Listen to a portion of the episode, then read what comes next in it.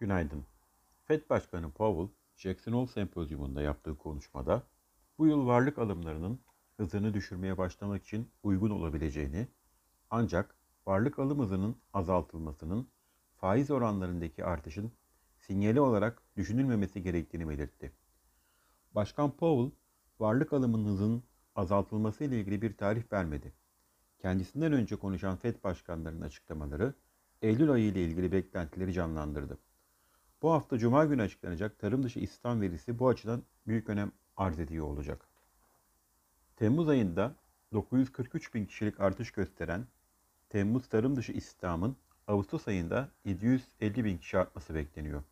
Beklentiye paralel veya üzerinde bir gerçekleşme Eylül'de FED'den varlık alımları ilgili bir karar gelmesi beklentisini tetikleyecektir. Piyasa faiz arttırımları ile ilgili temkinli mesajlar nedeniyle Powell'ın açıklamalarını olumlu karşıladığı için risk iştahının arttığına ve toplantı öncesinde %1.37 seviyelerinde olan Amerikan 10 yıllık tahvil faizlerinin %1.30'a gerilediğine şahit olduk. Buna paralel şekilde dolar endeksindeki zayıflamanın etkisiyle dolar TL 8.39 seviyelerinden 8.35'lere geriledi. Bu hafta açıklanacak tarım dışı istihdam ve ISM PMI gibi ekonomik aktivite verileri dolar endeksinde ve dolayısıyla gelişmekte olan ülke kurları üzerinde oynaklık yaratacaktır. Yurt içinde bugün TÜİK saat 10'da Temmuz dış ticaret verilerini açıklayacak.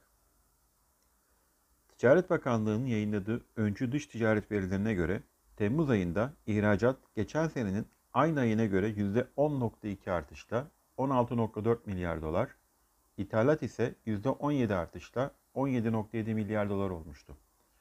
Öncü verilere göre e, bir gerçekleşme, Haziran'da 47.1 milyar dolar sabit kalan 12 aylık toplam dış ticaret açığının Temmuz'da 48.6 milyar dolara yükselmesine neden olacaktır. Bugün ayrıca Hazine önümüzdeki 3 ayın borçlanma programını açıklayacak. Yarın saat 10'da TÜİK tarafından ikinci çeyrek gayri safi yurt içi büyüme verisi açıklanacak. Piyasanın büyüme ile beklentisi %22 seviyesinde, bizim beklentimiz ise %19,5. Cuma saat 10'da ise açıklanacak Ağustos ayı enflasyonu önümüzdeki dönemin para politikası dizaynı açısından büyük önem taşıyor. Piyasa beklentisi %0.65 seviyesinde. Bizim beklentimiz ise %0.3.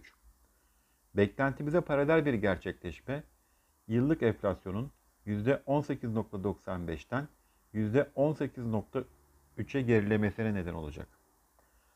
Borsa İstanbul'da geçtiğimiz haftada 1470 direnç seviyesi aşılamadı.